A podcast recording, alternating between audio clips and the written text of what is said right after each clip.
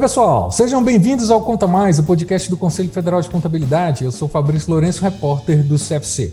Com mais de 20 anos de história, o CFC Jovem tem como premissa realizar projetos que visem promover e incentivar a formação de lideranças comprometidas com a valorização profissional.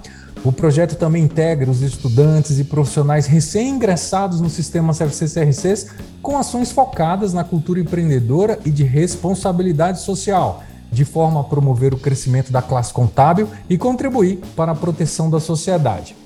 Todo mês vamos debater assuntos de interesse para aqueles que pretendem conhecer ou ingressar no ecossistema contábil. E hoje, nesse podcast especial CFC Jovem, nós temos a honra de conversar com a contadora Patrícia Castro, coordenadora do CFC Jovem do CRC da Paraíba, e o contador Paulo Moreira, coordenador do CFC Jovem do CRC Maranhão. Sejam muito bem-vindos ao Conta Mais. Obrigada, Obrigado, pessoal. Vamos lá. Então conta pra gente com o tema do nosso podcast. Como é vencer o desânimo e por que ele acontece, Patrícia? Fabrício, eu penso assim que alguns pontos principais, é, tanto jovens, né, como pessoas mais experientes aí, nós precisamos observar, é a prática de exercício físico, porque aumenta aí a produção de endorfina, serotonina, né, que são hormônios aí responsáveis pelo nosso bem-estar, né? Nós precisamos reservar um tempo para meditação, que vai melhorar aí sono, diminuir ansiedade, estresse, vai aumentar a nossa produtividade no trabalho, melhora a memória. Tem muitas pessoas aí que ficaram com sequelas, né, da pandemia em relação à memória. A meditação ajuda nisso. Comer bem, dormir bem, ter um, um diário para ter um autoconhecimento, né? Ou conversar com alguém, de preferência aí um, um profissional, para diminuir, né? Ou dirimir aí, acabar de vez com esse desânimo. O que, que você acha, Paulo? Então, Patrícia, eu penso muito parecido com você, porque trazendo um caso prático, a gente nota que as pessoas se frustram porque elas se cobram demais, elas criam muitas expectativas, certo? É aquela velha história de querer fazer tudo ao mesmo tempo e acaba não fazendo nada. E quando você se projeta nessa situação, o que, que eu estou fazendo? Eu estou trazendo resultados para mim ou não? Isso acaba frustrando. Então, eu acho que seguir essas dicas que tu estás passando é fundamental para a pessoa se conhecer, conhecer os seus limites, entender o seu corpo e o seu funcionamento, e aí sim ela correr atrás dos objetivos dela, certo? Mas uma coisa pautada e organizada.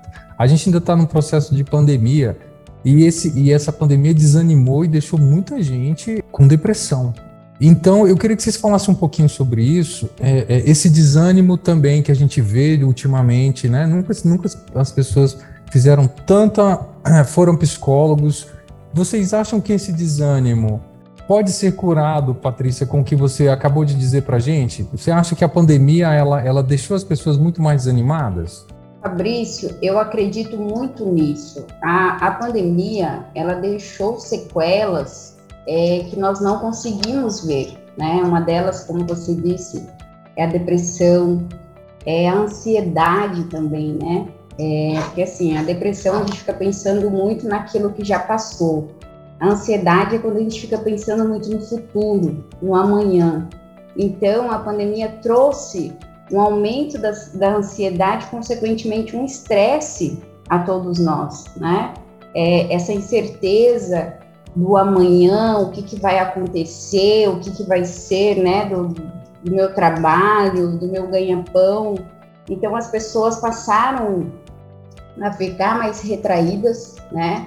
É, e, e por isso, é, se é uma situação mais grave, onde a pessoa não consegue por si só, né? Porque aqui a gente está passando dicas que a gente vai tentar sozinho, né? Uma atividade física, uma meditação, escrever num diário.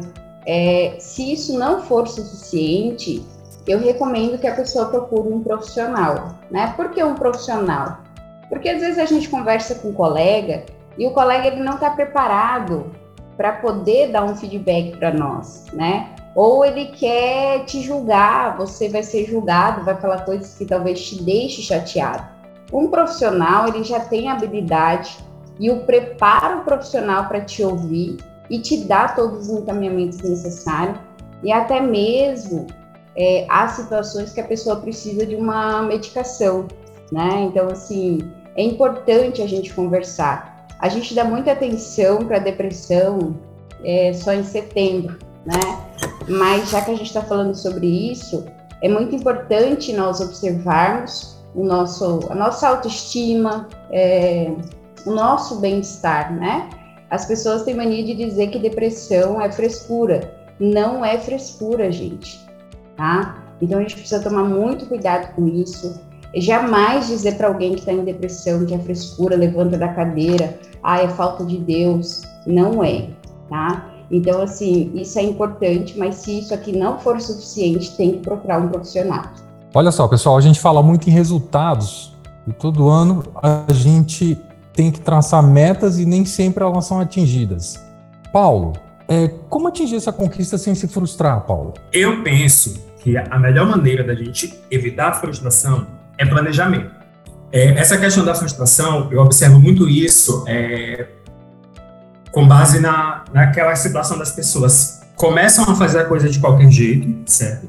Não se planejam, não vão atrás da informação e principalmente não conhecem o processo que elas querem desenvolver. Então eu começo a fazer as coisas de forma atropelada, certo? E isso acaba me frustrando porque eu não vejo o resultado prático daquilo. Ah, eu quero passar no exame de suficiência, mas eu estudo uma semana antes da prova. Qual é a consequência disso? É uma frustração por não passar no exame. Então, eu acho que a premissa básica para evitar frustração é você ter planejamento, é, ter conhecimento e conhecer o processo. Para mim, essas são essas três etapas principais que a gente precisa seguir para fazer qualquer coisa. Perfeito, Paulo. Patrícia, é, o que os futuros profissionais da contabilidade podem esperar para essa profissão que não para de crescer e inovar, Patrícia? Fabrício, eu penso que evolução, né? A, a gente tá, já está falando aqui de pandemia, a pandemia, ela trouxe algumas mudanças, né? ela antecipou algumas mudanças que aconteceriam de 5 a 10 anos, né, no máximo, mas nós tivemos que nos adaptar e aí para isso nós temos que passar por atualizações, né? Tanto a profissão quanto nós é, profissionais precisamos estar prontos para atender as necessidades dos nossos clientes e isso inclui novas tecnologias. Né? Então, nós vamos precisar é, estar preparados para isso. Inclusive, há instituições de ensino superior hoje é, que já colocaram finanças e análises em seus cursos de ciências contábeis. Paulo, você concorda? Concordo, concordo plenamente com isso. É porque, assim, a gente está vivendo a época da disrupção. Então, Sim. contabilidade, como ela era feita 5, 10 anos atrás, quando eu iniciei lá em 2016, o processo que eu comecei a fazer hoje está totalmente diferente. E isso é uma realidade que veio para ficar. Essa semana nós tivemos é uma nova revolução nos buscadores de pesquisa. Isso é a prova de que o, o, o ecossistema está mudando. E a gente precisa estar antenado, a gente precisa acompanhar essas mudanças, porque o profissional que ele não acompanhar essa nova, essa nova tendência de mercado, ele vai ficar para trás. A gente precisa desmistificar essa história de que a tecnologia vai acabar com o profissional da contabilidade, que não vai. Por melhor que seja o sistema, ele vai apenas te fornecer dados. Ele não vai conseguir inter interpretar esses dados, certo? E, te, e chegar para o teu cliente e dizer, olha, podemos crescer, podemos abrir filial, aqui a gente precisa remanejar, aqui eu tenho margem para isso, aqui eu não tenho, porque essa tradução de informações quem vai passar somos nós. Mas para que eu possa passar essa informação para o meu cliente, eu preciso estar acompanhando o que acontece dentro do mercado.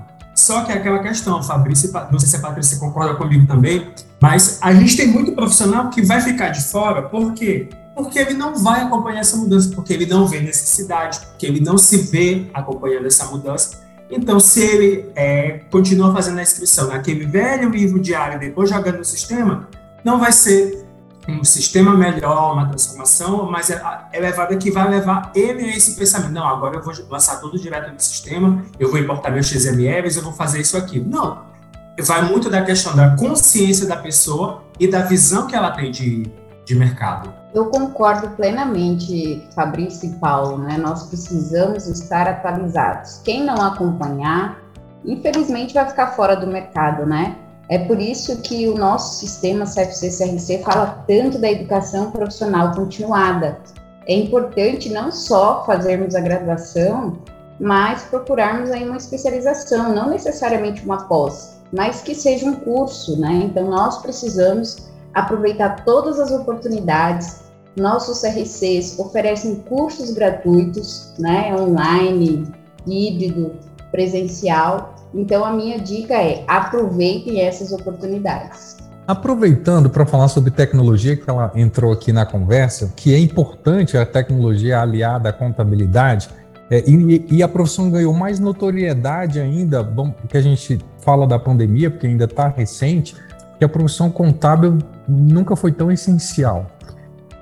E diante disso, dessa, dessa, esse avanço tecnológico que veio para a profissão, como vocês projetam a profissão em 2023, a partir de agora, com essa disrupção, com esse aparato tecnológico que está ao dispor do profissional?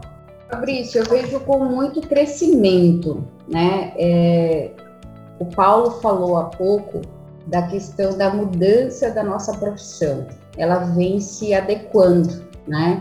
E isso nos permite é, o crescimento da contabilidade, consequentemente do profissional que é, agarrou como profissão essa, essas ciências contábeis, né?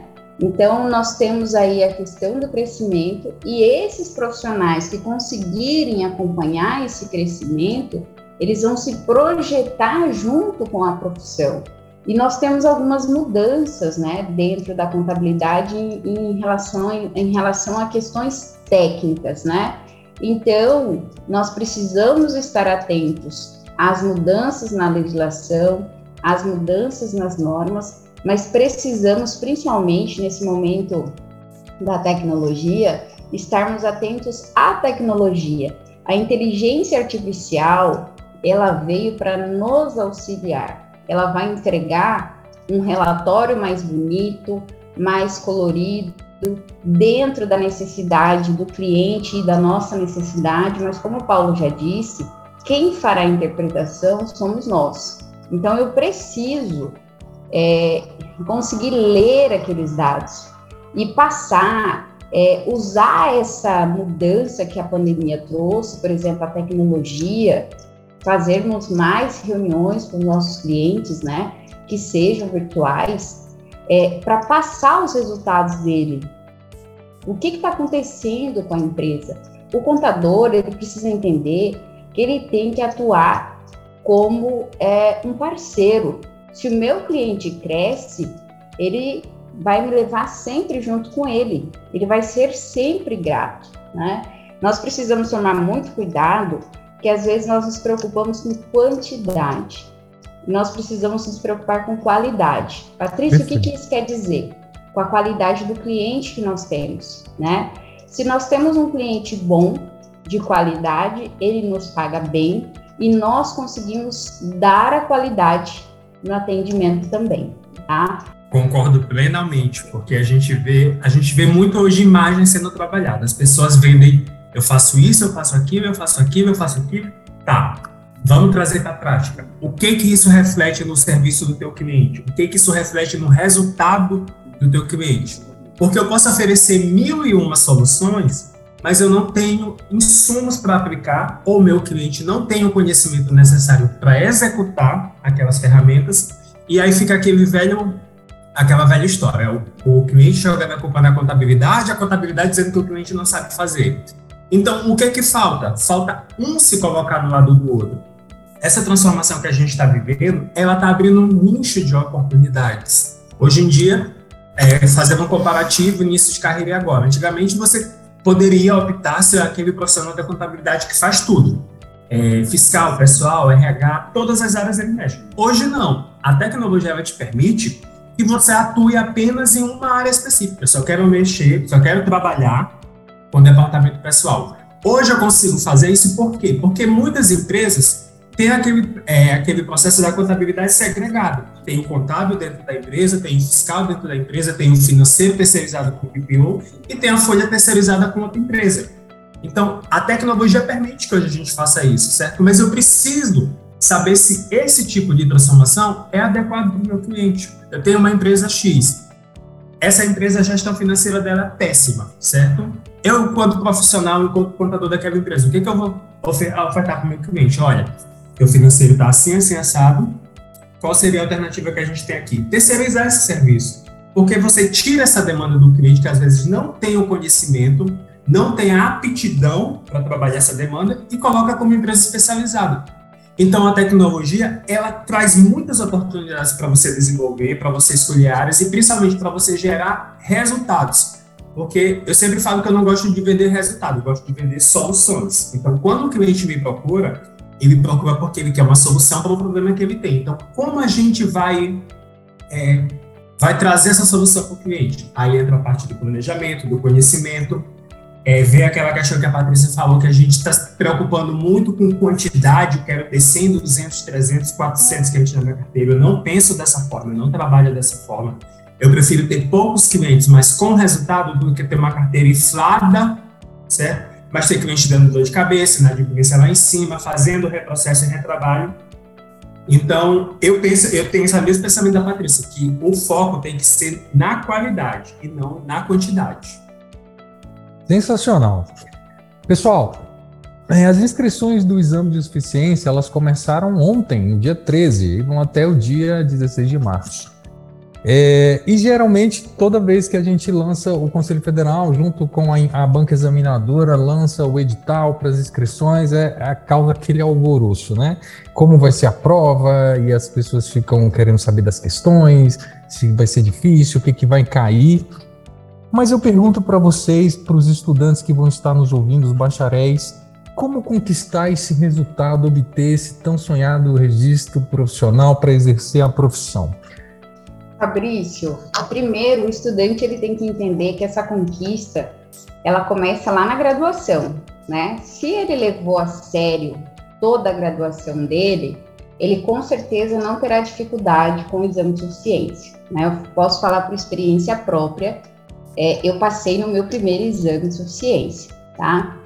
Mas vamos supor que no meio do caminho dessa trajetória eu tive alguns problemas, né, dificuldade para compreender alguns assuntos, é, eu preciso agora me dedicar, tá? E aí, independente se eu levei a sério a graduação ou não, eu preciso conhecer bem o meu desafio. E aí, como é que a gente conhece o nosso desafio, no caso, o exame de suficiência?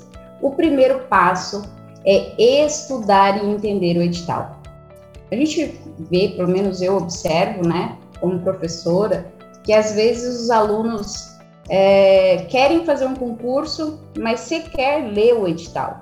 A mesma coisa vale para o exame de suficiência. Eu preciso conhecer todas as regras, conhecer qual é o conteúdo que será cobrado.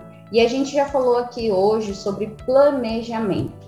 Planejamento é a chave para a aprovação. Como o Paulo já falou, não adianta eu deixar para estudar na semana véspera da prova.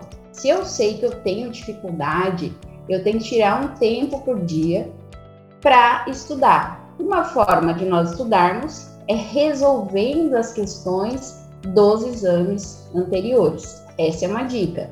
Outra possibilidade, vamos montar um grupo de estudo. Eu chamo aí Fabrício, Paulo, vamos aqui estudar, porque às vezes eu sei contabilidade básica e tu sabe tributária. Então a gente vai trocando aí experiência e conhecimento e aí a gente alcança o sucesso. Essa questão de de suficiência, todo semestre eu bato na tecla dela. É justamente essa situação que a Patrícia é, começou. Uma vez eu tive uma situação de uma, do, durante o cursinho preparatório, primeiro dia de aula, que o aluno veio perguntar para mim: qual é o conteúdo da prova? Um cursinho preparatório, o cara me perguntar o conteúdo da prova. Naquele momento, e assim eu me desarmei. eu me desarmei. Digo, você viu o edital? Ele, não, só fiz minha inscrição. Pensei que o conteúdo era aleatório. E acontece Isso muito, é... né, Paulo? E acontece, acontece muito. Acontece, é uma situação que acontece muito, porque o pessoal só foca em fazer a inscrição fazer a prova e não vai ver o básico. Se você chegar e perguntar qual é o conteúdo, quais são as emendas que o exame de suficiência cobra, poucos, poucos, poucos vão saber te dizer qual é o conteúdo. porque eles não estudam o, a questão do edital previamente. Só se preocupam em baixar caderno de prova e responder questão. Gente, isso é atirar no escuro. Não é assim que funciona o exame de suficiência. Eu fui, eu, passei, eu fui aprovado na segunda edição. A primeira, eu fiquei naquela velha história, faltou dois pontos. Mas por que faltou dois pontos? Porque eu dei atenção para disciplinas que de fato eu tinha mais aptidão e acabei deixando as que eu não tinha tanta aptidão de lado. Eu me garanti que ah, só o que eu sei é suficiente para passar. E na hora não foi. Então, por mais que eu tenha aptidão nas disciplinas A, B e C, eu tenho que estudar o edital como um todo. Porque às vezes, ah, eu não vou ler ética. Às vezes, ética pode ser o diferencial da tua pontuação no resultado da tua prova. Justamente por isso. Porque eu me foco numa área específica do, do edital e acabo deixando os outros de lado. Isso é o quê? Falta de planejamento.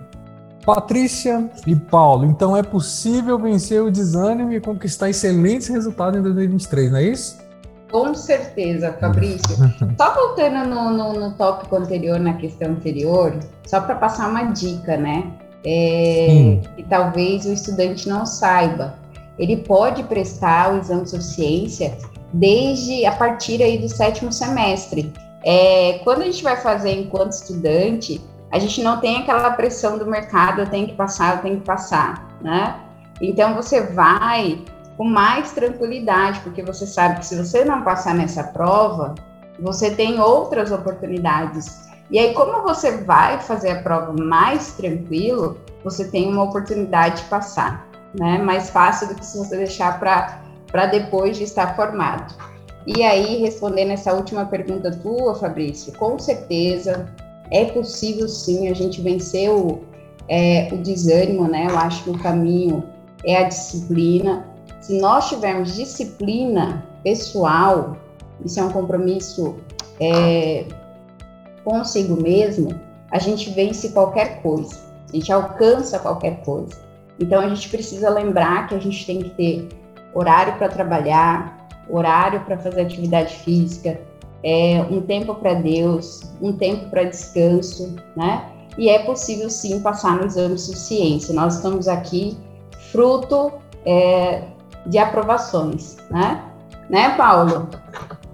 Com certeza, mas é possível passar se você estudar com antecedência, estudar uma semana antes da prova, estudar na véspera, pode ter certeza que o resultado não vem. Já aquela história de marcar todas A, todas B ou todas C, isso é balela também. Eu até vou deixar uma dica para o pessoal do CFC Jovem para a gente conversar também nesse período, até o, até o dia da prova, dicas, é, viu, Patrícia? Viu, Paulo? A gente poderia retornar com os outros integrantes, falar um pouquinho sobre as dicas do exame, as experiências. Eu acho que isso dá muito mais incentivo para quem vai fazer é, vai prestar uma prova no dia lá, né? Porque o pessoal fica nervoso. A gente recebe aqui no conselho é exatamente o que o Paulo disse: as pessoas não leem o edital, fazem cada pergunta. Então, eu acho que se a gente, no decorrer desse período, a gente pode fazer um outro podcast, a gente pode fazer uma pequena entrevista só para que as pessoas entendam a importância desse momento, eu acho que seria de grande valia. Bom, infelizmente o nosso tempo está acabando e eu gostaria de agradecer demais a presença da Patrícia e do Paulo aqui no Conta Mais. Muito obrigado, Patrícia. Obrigado, Paulo. Eu que agradeço o convite.